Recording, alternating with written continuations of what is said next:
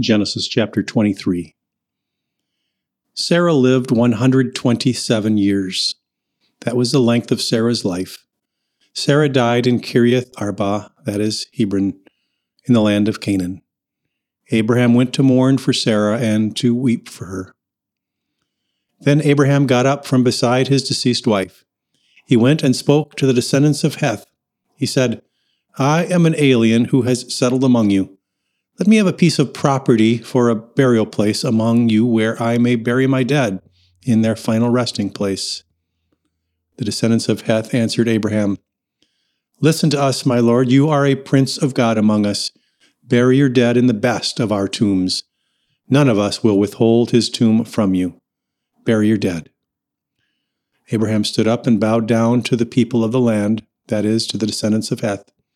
He said to them, if you have agreed that I may bury my dead in their final resting place, then listen to me and speak to Ephron, son of Zohar, on my behalf, so that he gives me the cave of Machpelah, which is at the end of the field that he owns. Let him give it to me for the full price, so that I may own a burial site among you. Now Ephron was sitting among the descendants of Heth. Ephron the Hittite responded to Abraham in the hearing of all the Hittites who were gathered at the city gate. He said, No, my lord, listen to me.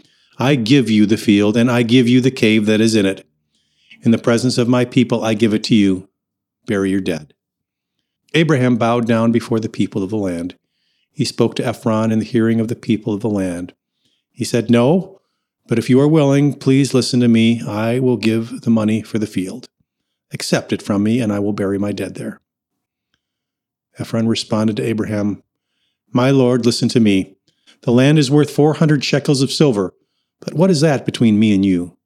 Go ahead, bury your dead. Abraham accepted Ephron's offer, and Abraham weighed out to Ephron the price that Ephron had quoted to him in the hearing of the Hittites 400 shekels of silver, according to the current standard of the merchants at that time.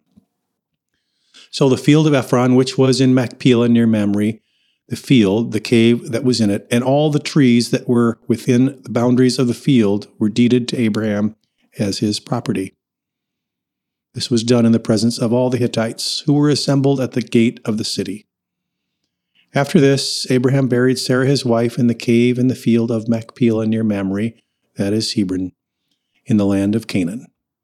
The field and the cave that is in it were deeded to Abraham by the descendants of Heth as his property to be used as a burial site. You've been enjoying Through My Bible in Three Years. To receive a daily email of these readings, visit www.wels.net slash subscribe.